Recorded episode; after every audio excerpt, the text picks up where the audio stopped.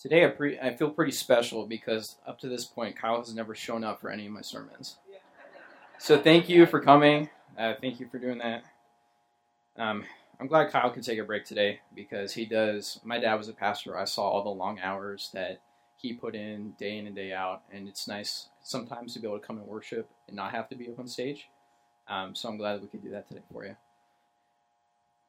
Last time I was up here, um, told you a little bit about my son, and just an update for you guys. We are actually getting sleep at night.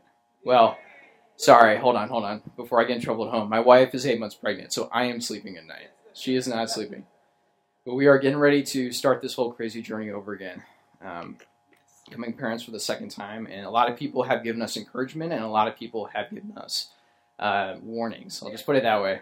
That our life is going to get much more difficult, um, and we're hoping that maybe they're wrong. That being said, today um, I'm going to start out with a confession with you guys.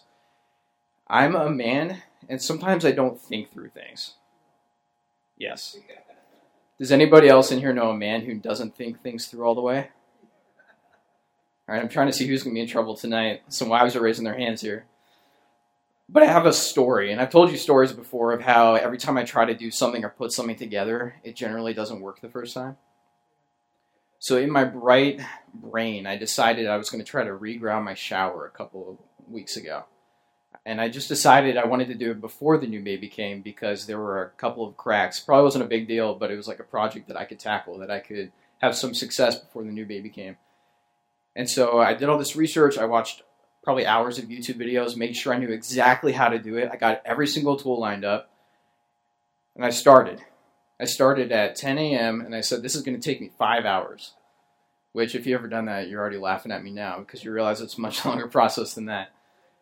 But I turned on this tool and I started. I started taking out all the old grout, and I got a decent chunk of the one wall done, maybe a third. And I was like, man, this is a lot of work. And I said, well, at least I've, I've only taken about 10 minutes to do this, and we're good to go. And I looked down at my watch and realized almost an hour and a half had gone by. It was at that moment. I don't know if you guys have ever done anything where you've you've started something and then immediately you can remember the exact moment where you realize, what did I just do? It was at that moment I realized I was going to spend my entire day destroying this bathroom to hopefully, because I had never done this before, hopefully have a good bathroom by the end of it. And I was too far in to back out now.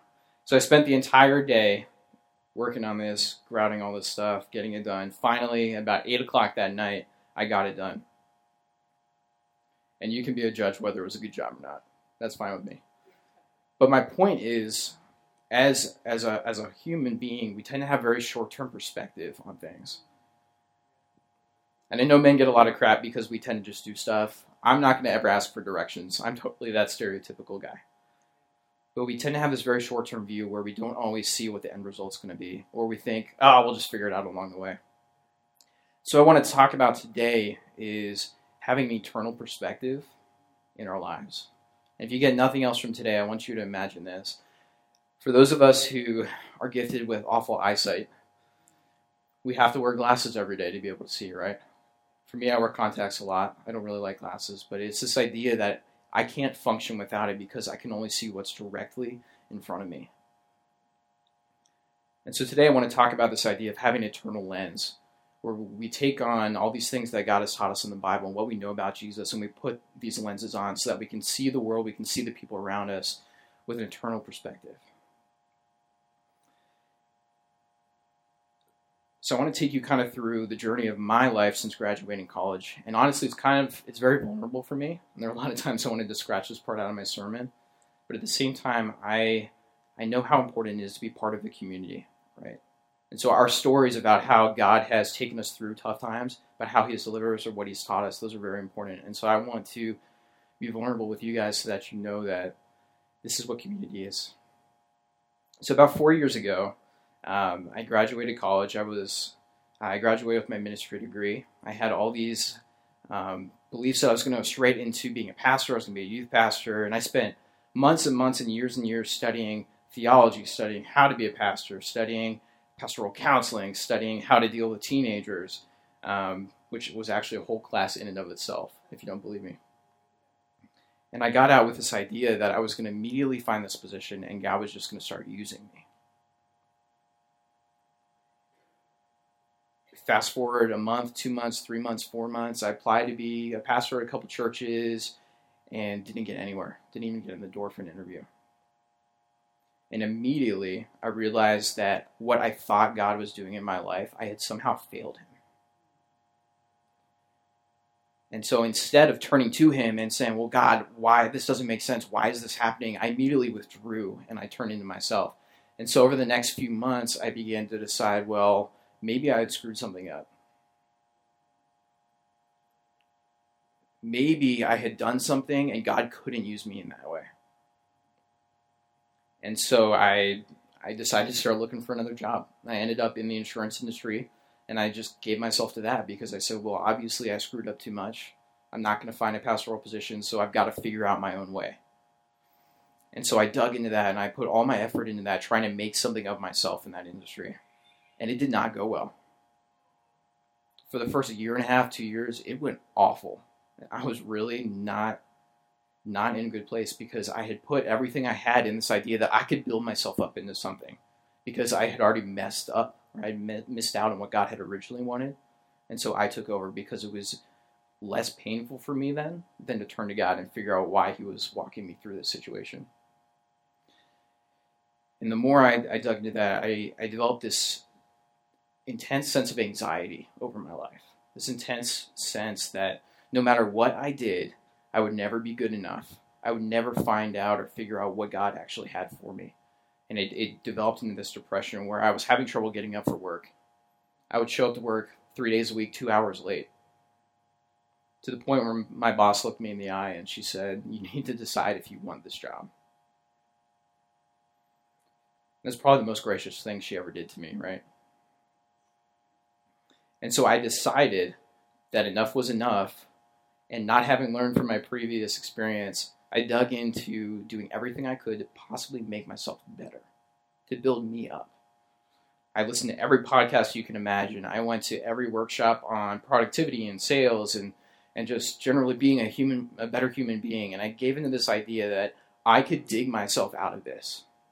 I could pull myself up by my bootstraps and I would be able to deliver myself. And I never hear me on this, I never stopped going to church.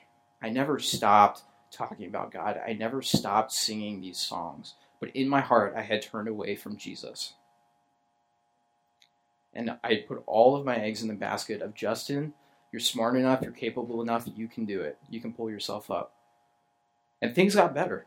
They felt better. Like I had some success at work and I felt better about it. But every single time where I would I would trip and I would stumble, crippling anxiety would come back to the point where I couldn't function. I couldn't talk to my wife.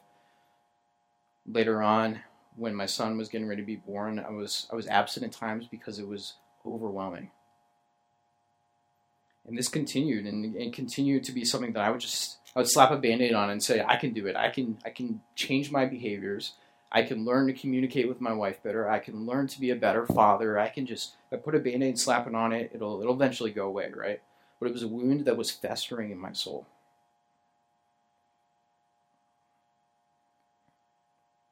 And so, fast forward to um, earlier this year, I had a very deep and very just honest conversation with my wife where I said, I don't know what I believe anymore. I don't know because all this time I've been trying to like figure out like does God does God have a plan for me? Did I screw it up? Like and when I try and go to church and I try to talk about him, I try to pray for him, I can't hear him. So like why is this even real? And I've asked him to deliver me from this anxiety. I've asked him from this, and, and every single time, it always came back. She would ask me, well, "Haven't you been doing this on your own?" Because I would pray, and immediately when I didn't get a quick fix, I'd be like, I'd be like, fine, you don't care. Like, I'll just do it. And this wasn't always a conscious thought, right? This was just how the way my life lived out. Every chance I had to trust God, I would turn away and I would trust myself and say, maybe I can figure this out. And back in March, I went to the beach on vacation and I was really trying to just talk to God and figure this out. And I was literally begging Him, I'm like, God, I don't want to be this way. Help me to trust you. And I was sitting there and had a lot of time on my hands just thinking, looking out at the oceans. And there's a there's a passage in scripture where Jesus is with his disciples and they're out on this boat and the waves start and come and then all the disciples think that's going to overtake the boat. And Jesus is sleeping. He's sleeping through this ruckus. And then he, they wake him up and he, he stands over the ocean and he says, Be still, be calm. And the oceans just stop. And I was thinking about that. And then God said this to me at that moment. And this isn't, I don't want you to think like, God, I heard an audible voice. And I don't know if I give more credit to the story or less credit, but in my heart, I knew that God was speaking this to me.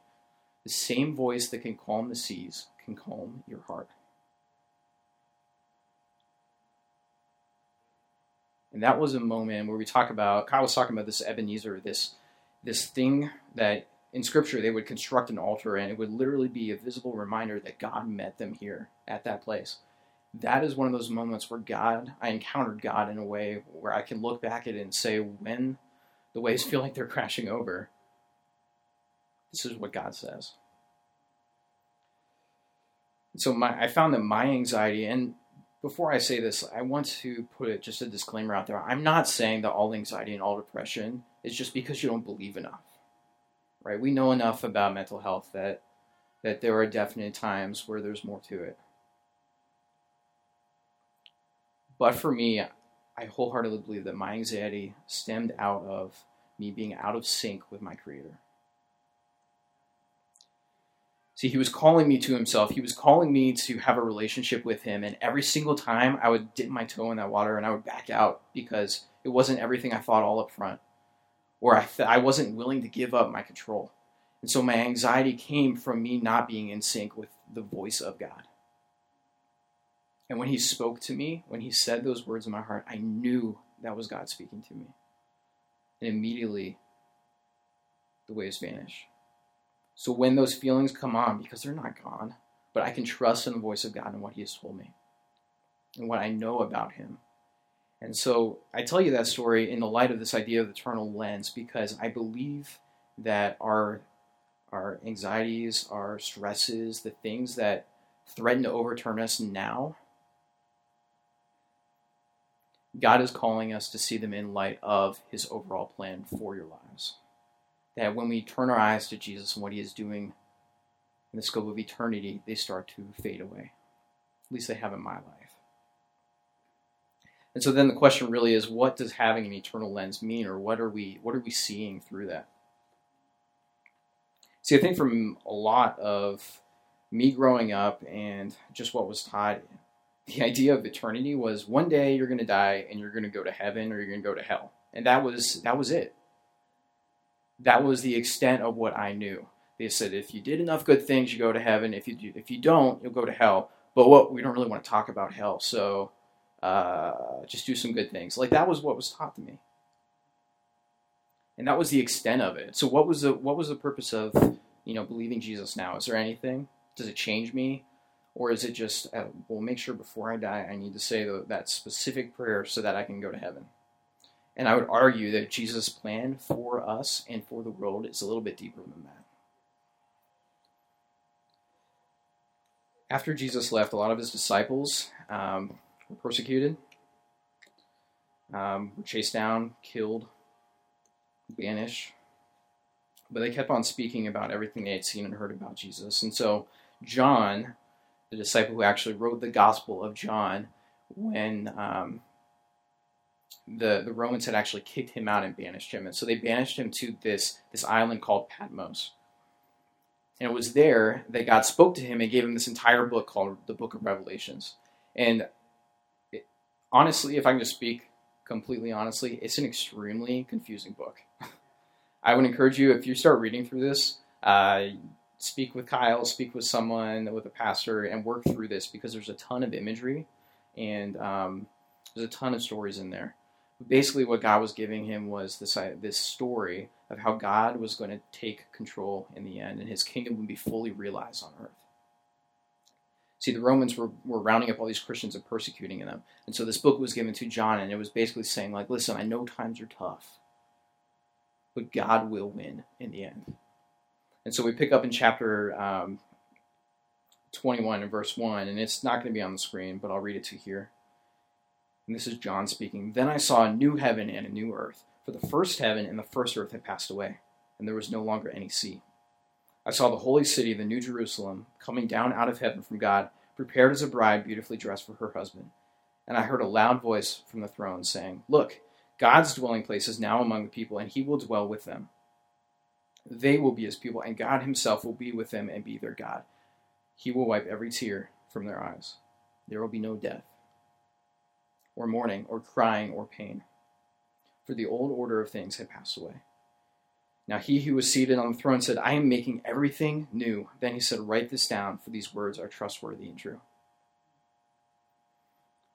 See, I think many times we forget that God has a plan for just all of this, right? Like he's not just interested specifically in me, he's interested in everything he has created. And ultimately, he promises that he will come back and he'll make everything right. And as a Christian, this is what we should hope for. More so than just our personal um, saving when we die. We should hope for this world where there is no more pain. There's no mourning, no crying, and no death. And God promises that to us. He says He's going to remake the earth and the heaven, and that everything will be remade in a new way. God's plan for creation is to bring all things to Himself.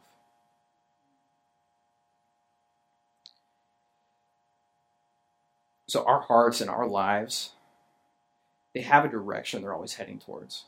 Like I truly believe that that our heart has a direction. What I mean by that is we can either be turning our heart towards God or we can be turning our heart towards ourselves. And for the longest time, I turned my heart towards myself, right? I, I thought I could be my own savior. It was never a conscious thought. That's just how the way, that's how I live my life. I look back and I see that. I thought that I was more trustworthy than God Himself, the God who created me, the God who designed me. I thought, I truly believed I was more trustworthy. That's the way I live my life. And so when our hearts turn towards ourselves, instead of just reflecting it, it, it like just continues to cycle deeper and deeper and deeper into who we are.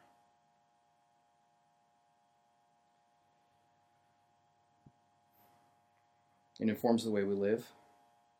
And ultimately, it's going to be reflected in the moment that we meet Jesus face to face. Scripture always also talks that at the end of time, Jesus is going to return and we will all meet him face to face. And for some of us, that's probably terrifying. It was for me to think that this God who we come and worship that's so amazing and so mighty, like I, we will meet him face to face. And we know, we know in Scripture, we just read it, that He's going to wipe every tear from our eyes. But how do we know that when He looks at us, what He will think?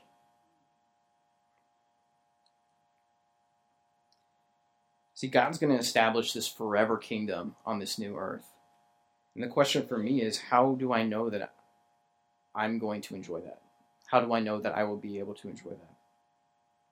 And I desperately desire that God will one day look at me and say, Justin, I know you. Welcome in.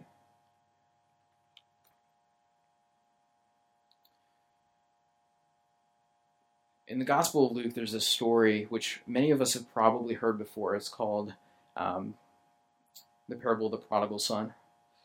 And I just want to read through that today because this has become one of the most powerful uh, testimonies to me of God's love for us. And this, to me, is the gospel of what God came to do for us. So I'm going to read through it. Um, once again, it's on the screen, but I'll just read it here. Jesus continued There was a man who had two sons. The younger one said to his father, Father, give me my share of the estate. So he divided his property between them. Not long after that, the younger son got together all he had, set off for a distant country, and there squandered his wealth in wild living. After he had spent everything, there was a severe famine in that whole country, and he began to be in need. So he went and hired himself out to a citizen of that country, who sent him to his field to feed pigs. He longed to fill his stomach with the pods that the pigs were eating, but no one gave him anything. When he came to his senses, he said, How many of my father's hired servants have food to spare, and here I am starving to death? I will set out and go back to my father and say to him, Father, I've sinned against heaven and against you. I am no longer worthy to be called your son. Make me like one of your hired servants. So he got up and went to his father. But while he was still a long way off, his father saw him and was filled with compassion for him. He ran to his son, threw his arms around him, and kissed him. The son said to him, Father, I have sinned against heaven and against you. I am no longer worthy to be called your son. But the father said to his servants, Quick, Bring the best robe and put it on him. Put a ring on his finger and sandals on his feet. Bring the fattened calf and kill it. Let's have a feast and celebrate. For this son of mine was dead and is alive again. He was lost and is found. So they began to celebrate. See, I think our shame, our anxiety, tells us that we're not worthy. And the gospel also says we're not worthy. you're like, well, hold on, Justin, that's not very inspirational. The gospel is not that we are worthy or can be made worthy, that, but that God chooses us anyways. See, in this story, the son literally goes up to his father and says, I want my inheritance now. I actually wish you were dead so that I could have my money. And then he takes that money and he just goes off and blows it all. And he gets to this such a deep place where he literally says, Man, my father's servants can eat and I can't. Maybe if I go and I you know, make myself his servant, or uh, maybe if I if, I tell him how desperately how sorry I am, that he'll he'll welcome me back and I can be a servant. But I'll never be a son. But what happens? The father sees his son far off and runs to him. See, so often we live with this idea that I'm going to have to earn back God's favor in my life maybe I'll have to earn back his forgiveness. But the father didn't forgive the son after he got to him. The father had already forgiven him long before the son came home. But the father was in relationship with the son because the son turned his heart back to the father. See, for so long in my life, my heart was turned so far into myself that I could not see the father that was opening his arms to me and wanting to celebrate with me. So, my heart and my prayer today is that when we decide that we're going to look through our lives with an eternal lens, we're always going to have that picture in our head that at the end of the time, God is going to create his kingdom. I will meet Jesus face to face. And that informs how we live today because my heart my hope is that he will look at me and say, Welcome home. And this doesn't just inform how I live, but it informs how all my other relationships in my wife in my life look. My relationship with my wife. Marriage is taught to us that it makes you happy, and that when you're not happy, you get out of it. The Bible teaches us that men are supposed to love their wives as Christ loved the church, making them blameless before God. My number one job as a husband is to point my wife towards Jesus, so that at the end of time, I can, I, when I meet Jesus, I'll be able to say, Here's my wife. I'm so glad that you know her. I'm so glad that she knows who you are. My job as a husband is not to be the best husband I can be, but to point to Jesus. And my job as a father is to point to an even better father. See, I've tried and I've spent years and years of my life trying to change my behaviors so that they fell in line and they made everything better. But I can tell you now, it will never be sustainable because your heart will always shine through. Jesus is after your heart today. And he's not saying that you have to come and offer some offering for him and say, Man, I've really screwed up, but here's all the things I'll give to you. All he's saying is, Welcome home. And the only requirement is a heart that's turned towards him. And so, my hope and my prayer is that we would find comfort in that that we would trust in all these things that we've heard about Jesus and what he came to do and what he's still doing, and that we would trust that his word is enough, that he loves us and he will run to us. See, the father celebrated after that. His son that told him he was he would rather that his dad was dead and he took everything, half of everything that his dad owned and just squandered it and came back. The father still celebrated with him as an honored guest because he was so thrilled that his son came back to him. So we turn our gaze towards Jesus because all that we see around us now will pass. we set our hearts on the Father and help our families do that as well so that we, when we meet Jesus face to face, he will say, Welcome home. That's my prayer today for all of us.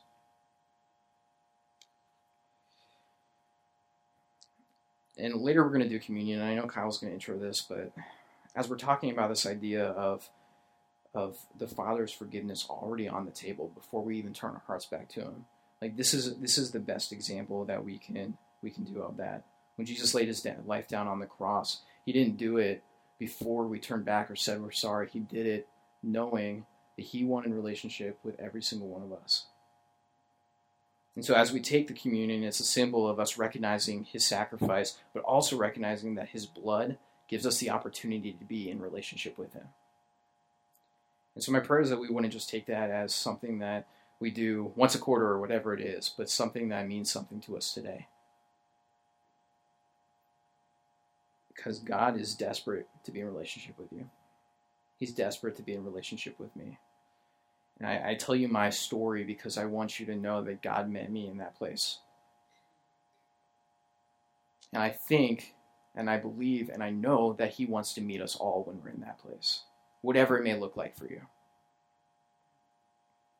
Would you pray with me?